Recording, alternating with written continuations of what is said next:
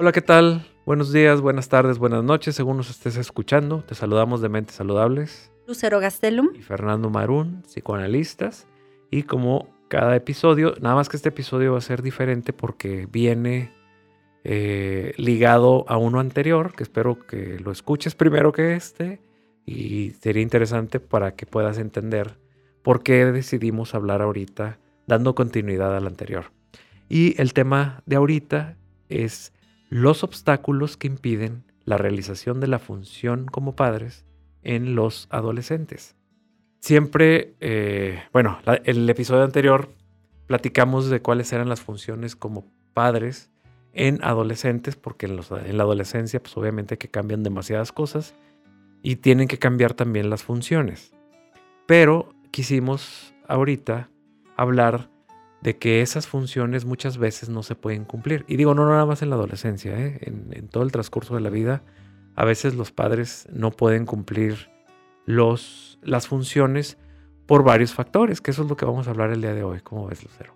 Muy interesante el tema y creo que el episodio anterior en donde hablábamos de todas estas eh, cambios que va teniendo el adolescente y los retos, que son retos enormes, para los papás ponen a prueba muchos aspectos que a veces no se han revisado en terapia o en la vida personal o que no han ellos puesto atención y entonces empiezan a estar en una cuerda floja, ¿no? Entonces creo que podemos revisar qué es lo que pasa, o sea, por qué a veces no fluye con mi hijo, por qué a veces nos atoramos, por qué a veces chocamos tanto, o sea, qué pasa en mí, en mi hijo va a ser difícil que lo sepa. ¿Por qué? Porque yo no tengo la mente de mi hijo, tengo mi mente.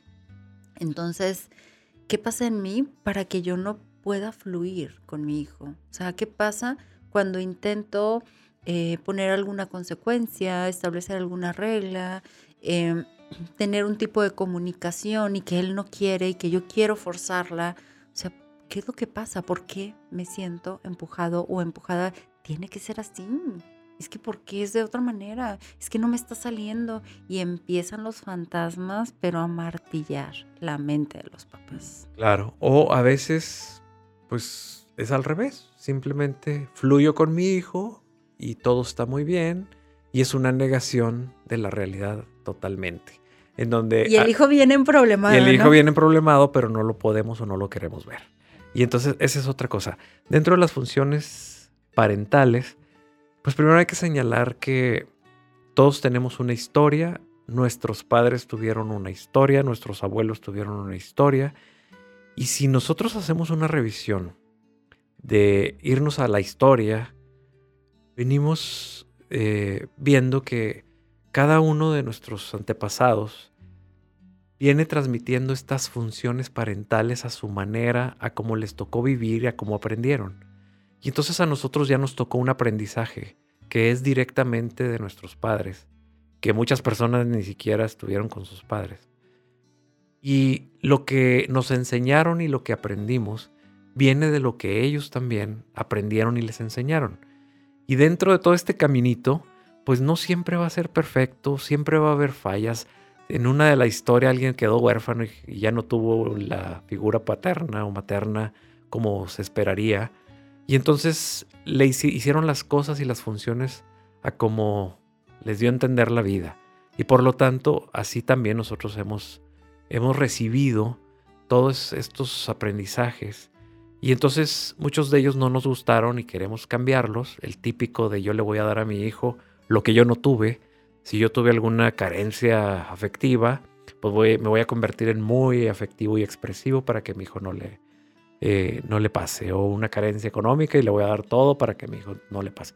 Muchas veces lo hacemos así. O tuve un padre o una madre muy estricta y yo voy a ser más light con mi hija o con mi hijo para que no se sienta como yo me sentí.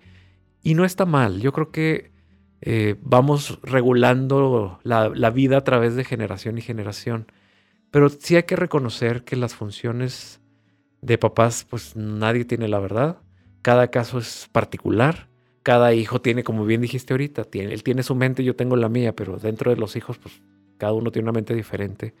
Y cada quien vivimos los procesos de manera diferente. Y pues hay que entender que venimos incompletos que venimos sin saber muchas cosas.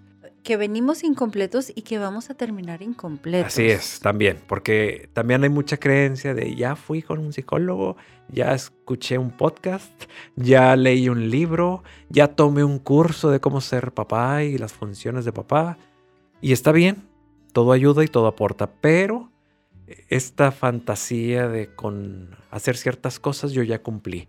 Esto se va haciendo y construyendo día con día y no va a ser perfecto ni nunca será el perfecto. Entonces, eh, primero hay que reconocer que las funciones de papás, pues hay que ver que no las traemos completas, que no son las perfectas y que vamos entonces a, tratar de ser buenos padres, eh, pues aprendiendo de todos lados, de cómo podamos aceptando que fallamos. Pero si no aceptamos esto, esta es una de las funciones, una, una de las eh, obstáculos. que nosotros nos vamos a enfrentar para no hacer bien nuestra función. El creer que todo lo sabemos.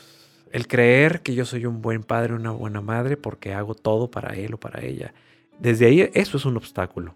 Fíjate que esa es una de, de las discusiones más frecuentes en la familia. ¿no? De pronto el papá o la mamá hace algún comentario y el adolescente porque anda curioseando, conociendo en redes sociales, sabe de ese tema algo diferente y entonces el adolescente, no papá, pero es que es esto.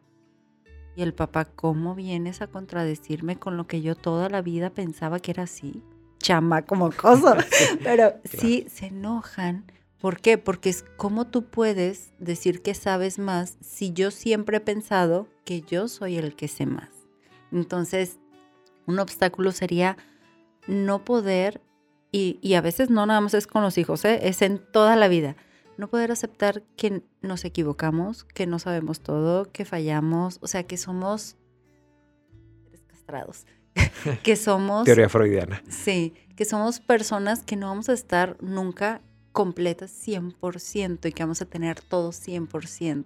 ¿Por qué? Porque somos seres humanos. Pero si no tienes como adherido eso a ti, vas a ser muy vulnerable y entonces la función de escuchar a tu adolescente que anda curioseando en ese tema porque a ti te escuchó años atrás y que él quiere contribuir un poquito y subirse un poquito a, como a este río que va fluyendo, tú lo detienes en seco, lo paras en seco y le dices, no, a ver, el que sabe aquí soy yo y no sé dónde sacaste eso, pero eso no existe.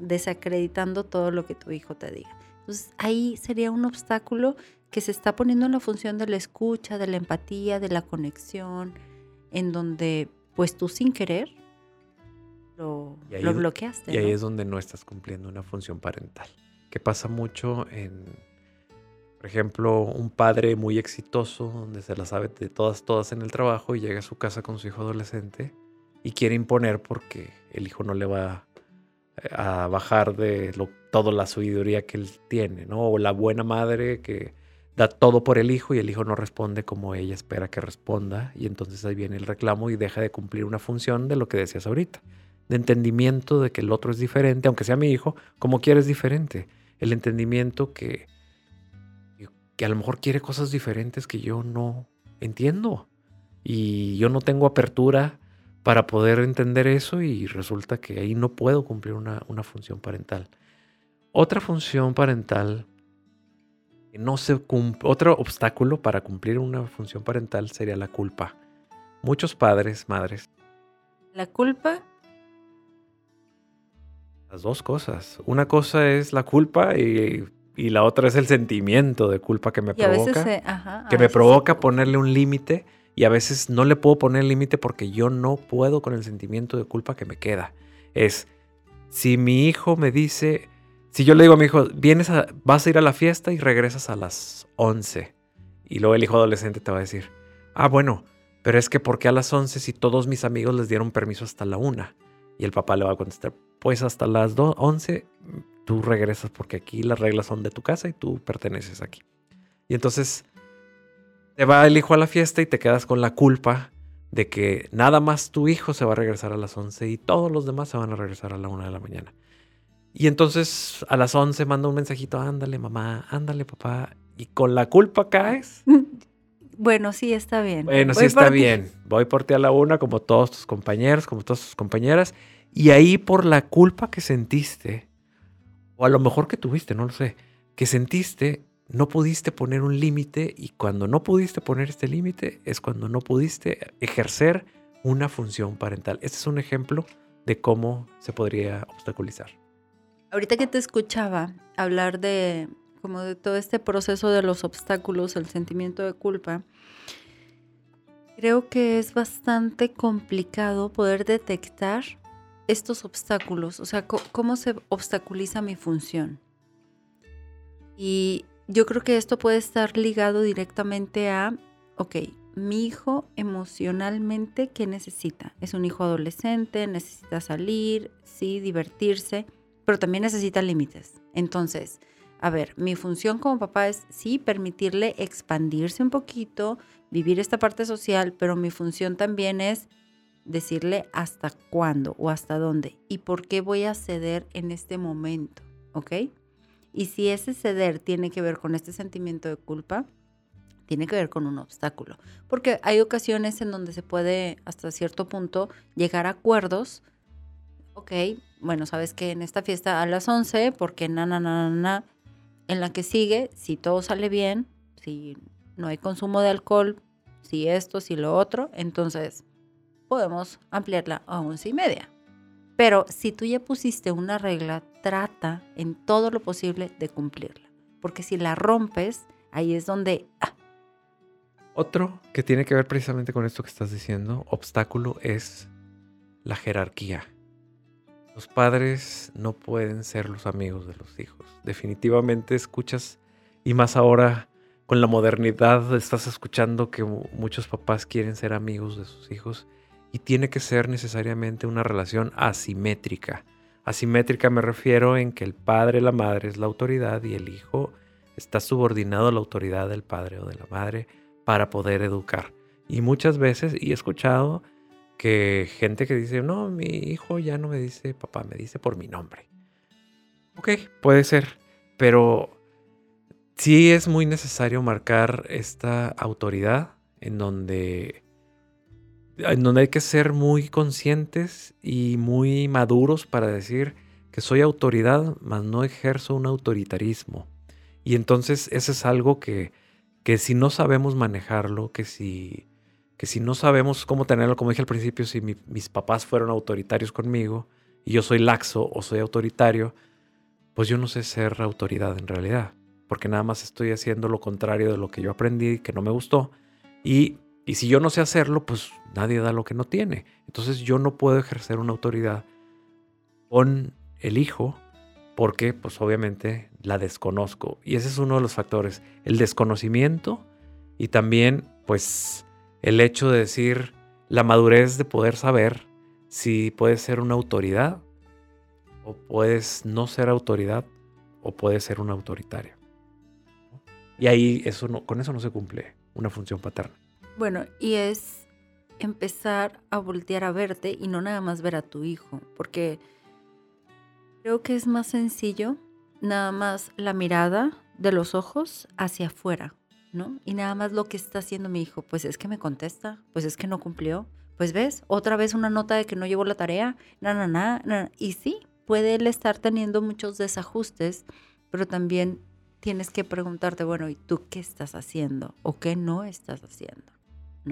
Y aquí entra otro obstáculo que puede influir, que sería cómo estás tú en tu relación de pareja y qué tanta atención le pones a eso o cómo a veces contaminas la relación con tu hijo a través de la relación de pareja. Y en ocasiones, muchas, se utiliza un tipo de chantaje utilizando al hijo y los permisos o no permisos para estar bien o mal o vengarse de la pareja. Entonces, cuando ya estás metiendo la relación de, la, de pareja a tu relación con tu hijo adolescente, ya le estás echando a perder. Ese es por un lado de la moneda y por el otro lado de la moneda los hijos siempre se van a meter en la relación de pareja con las fisuras que encuentren. Entonces, si los padres como pareja no están lo suficientemente sólidos, el hijo va a meterse. O los mismos padres lo meten, que es, el ejemplo que tú estabas diciendo. A través del hijo pues chantajeo a mi pareja, ¿sí? Entonces, ese sería un ejemplo en donde yo no estoy cumpliendo mis funciones porque me está distrayendo el tema de la pareja y estoy mezclando, como no está sólido, estoy mezclando la parte de ser padre y la parte de ser pareja y ahí es el hijo que queda en medio de los problemas de lo que es la relación de pareja, ¿no? Representado a los 2, 3, 4 años, cuando no se quieren de entrada salir de la cama, los hijos que duermen ahí y no pueden sacarlo. No significa necesariamente que tengan eh, unos problemas de pareja, pero sí el hijo está metido, porque el hijo se mete y los padres lo meten. Y a veces muchas de las quejas tienen que ver con que no lo puedo sacar, o no lo puedo sacar. No lo puedo sacar conscientemente. Conscientemente, claro. pero inconscientemente, están sus ganancias. Híjole. Y están las ganancias que tienen que ver precisamente con la solidez de la relación de pareja. Y otra cosa que obstaculiza las funciones parentales con los adolescentes es el tiempo. En nuestros tiempos, bueno, depende del rol. Hay que trabajan los dos, los padres. Este, pues por trabajo no tienen tiempo. Y para poder ejercer las funciones, pues tienes que estar ahí. ¿Y cómo, cómo voy a ejercer mi función parental? Claro, la estoy ejerciendo al momento de ser proveedor, proveedora. Pero al momento de o que está en la escuela, pues no puedo. salen de la escuela, estoy trabajando. Entonces, ¿a qué hora yo puedo ejercer esta función?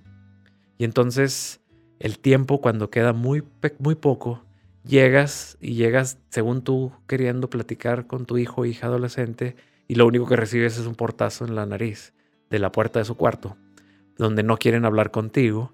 Y eso es muy frustrante y puede ser comprensible, pero ¿en qué momento voy a ejercer con el tiempo, con el conocimiento, si no me dejan estar con él o con ella. Y, es muy frustrante. Te, te, voy a interrumpir porque aquí también aparece como, es que yo ya me desocupé y yo ya puedo y quiero conectar con mi hijo. Tu hijo en ese momento no está en el mood de conectar. Digo. ¿Por qué? Porque está hablando con sus amiguitos, porque se enojó con su novia, porque nada, nada, porque mil cosas. Está jugando a Xbox. Entonces, y es como, no me interrumpas, papá. No lo va a interrumpir por, por ponerse a hablar con el padre que rechaza. Entonces, parte de esto es, las cosas no van a suceder con nuestros hijos cuando nosotros queramos, sino cuando se dé que los dos puedan estar dispuestos para estar. Y la otra es ¿qué otras herramientas, en ese tiempo que tú no estás, qué otras herramientas puedes tener para ir conectando poco a poquito con tu hijo o con tu hija? ¿No? Sí, estás en el trabajo y todo, pero un mensajito, una videollamada, un audio, un esto, un lo otro, con esto no vas a sustituir el hecho de la convivencia en la tarde, sino vas a aportar un poquito para ver, para ver si tú llegando del trabajo, él puede estar más dispuesto pero no es una garantía y tampoco quieras forzarlo a que tienes que estar disponible para mí. No, eso, digamos que de eso no se trata, ¿no? Por eso es importante que en la primera infancia seamos muy presentes con nuestros hijos, porque en esa primera infancia es cuando nos hacen caso. Cuando son adolescentes, pues ya no nos hacen caso y por lo tanto la frustración llega y mis funciones, por todas estas cosas que hemos dicho y muchas más, se van a ver obstaculizadas y no voy a poder ejercer mis funciones como padre de un adolescente, precisamente porque no tengo el tiempo, porque cuando lo tengo me da culpa y cuando no me da culpa, bueno, pues este, no sé cómo hacerlo, o yo no lo conozco, o soy autoritario, o no tengo una jerarquía, no tengo una autoridad, no me la he ganado, no. Todos estos factores que influyen, entonces, pues obviamente los pequeños contactos que se tienen con los adolescentes generalmente son extremadamente difíciles y frustrantes y preocupantes para los padres. Por eso es importante que nos conozcamos, que invitemos a la reflexión a través de los podcasts, pero también pues a una psicoterapia en el sentido de eh, no querer mandar nada más a los adolescentes a terapia cuando como si ellos estuvieran mal, cuando hay que reconocer, como dijiste ahorita, la castración, ¿no? De esto freudiano, ¿no? De, de, que creemos y queremos que tenemos la razón y que las cosas deben de ser así. Y cuando yo digo, y pues si no lo hemos entendido, bienvenido a buscar un proceso de terapia o de psicoanálisis. Así es. Precisamente para poder aceptar lo inaceptable. Y fíjate que ya para terminar otro, otro obstáculo es tu misma adolescencia. Obviamente ya no eres adolescente, pero van a haber marcas en tu, en tu psiquismo, en tu mente, de aquel tiempo. Entonces se van a revivir con tus hijos de acuerdo a la personalidad que van teniendo ellos y tu historia. Entonces, todas estas cuestiones, un adolescente tiene una cuestión de un narcisismo inflado como como sentirse superior, como yo soy el mejor, como, ¿sabes? O sea, nadie me gana, a mí nadie me gana. Yo soy el mejor, yo soy el más inteligente, soy el más rápido, soy el más fuerte, soy el más, ¿no? Entonces, esto, justo esto que comentabas es, si los padres tienen como heridas fuertes en esa etapa con respecto a esa parte del narcisismo de la adolescencia, mucho más les va a costar. Es como, pues ¿por qué anda tan alzadito este? A ver, ¿cómo te fue a ti? Bueno, a lo mejor tú también lo viviste así y agredieron esa parte tuya que tú necesitabas inflar, hacerte más grande y más superior. Y entonces así como te lastimaron, lastimas. ¿no? Y esa es una ecuación de, híjole, muchísimas que podemos sacar, ¿no? Bueno, pues es nada más una cucharadita de de un súper tema, ¿no? Y yo creo que eh, si van a terapia se podrán dar cuenta que esto que hablamos aquí es una porción muy pequeña de todo lo que van a encontrar en ustedes mismos. Ahí hay un universo. Un tesoro enorme, sí. claro. Bueno, eh, para las personas que quieran contactarnos en, la, en Monterrey, su área metropolitana, para terapia presencial o en línea, o para el resto del país y el mundo en línea, ¿en dónde nos pueden localizar, Lucero? Nos pueden encontrar en Facebook en Mentes Saludables o en Instagram en arroba Mentes Saludables MX. Pues muchas gracias. Gracias a ti, Fernando. Hasta pronto. Hasta pronto.